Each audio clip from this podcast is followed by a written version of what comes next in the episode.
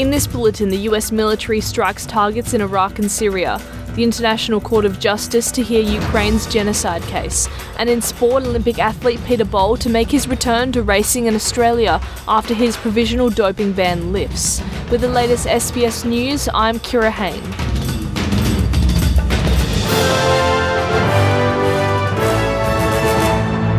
United States military says it's begun carrying out retaliatory attacks in Iraq and Syria following a drone strike on a US military outpost in Jordan.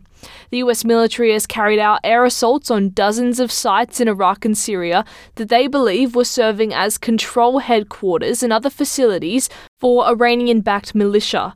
The drone strike in Jordan, which reports say was carried out by Iran backed militants, killed three US military personnel and wounded over 40 others. The US National Security spokesperson, John Kirby, says the goal of the strikes is to stop further attacks. Just this wasn't just a message sending routine tonight. This was about degrading capability, taking away uh, in a more robust way uh, than uh, than we have in the past, taking away capabilities by uh, the IRGC and uh, and the and and the militant groups. And and I want to repeat again what I said in my opening comments. These responses began tonight, they're not going to end tonight. The United Nations International Court of Justice says it will hear the case in which Ukraine is asking it to declare that they did not commit genocide, which Russia has claimed as a pretext for attacking its neighbour. Ukraine presented the case to the ICJ just days after Russia commenced its full scale invasion of Ukraine in February 2022. The judges threw out Ukraine's requests to rule on whether or not Russia was in violation of the 1948 Genocide Convention, but will instead rule on whether or not Ukraine committed genocide in the parts of eastern Ukraine now occupied by Russia. ICJ President Joan Donoghue read the ruling.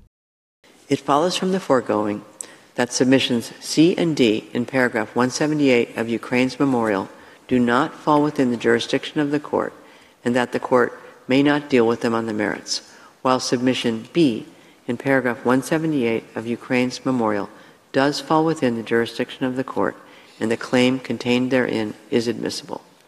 At the next stage of the proceedings, the court will therefore examine this claim on the merits. Judge Ad hoc Daudet. Flood warnings are in place across parts of Queensland's Gulf country as ex tropical cyclone Kirrily could bring life threatening flooding to the region. Some areas of Queensland have received a year's worth of rain over just a few days, with the growing list of flood warnings in place around the state. Off the east coast, there are concerns a new cyclone could be developing as fears grow over a subtropical low in the Coral Sea that may track towards the coast. The weak low has a moderate or 25% chance of developing into a cyclone by Thursday. Legal experts are raising concerns after Conservative politicians attacked the Environmental Defender's Office by discrediting lawyers and calling for the office to be defunded. Opposition leader Peter Dutton made promises this week to defund the EDO, which receives most of its funding philanthropically but receives a small amount of federal cash. The backlash against the EDO follows a failed case against energy company Santos, in which Federal Court Justice Natalie Charlesworth accused the group's lawyers of confecting evidence and coaching witnesses. Australian National University scholar Andrew Macintosh says those calling for the defunding of community legal centres are often driven by other motivations and that their vested interests make the upholding of public rights an inconvenience. Shadow Minister for the Environment Jonathan Duniam told Sky News funding the EDO is bad policy. And all Tanya Plibersek could say to the EDO was, I hope they take notice. I don't think they're going to take notice. They'll keep doing what they do now. This is why a government shouldn't be funding an organisation decked to the rafters uh, with activists who are not interested in jobs, are not interested in economic activity, and don't care about our region. So that's why Peter Dutton quite bravely made the decision that we would not fund them.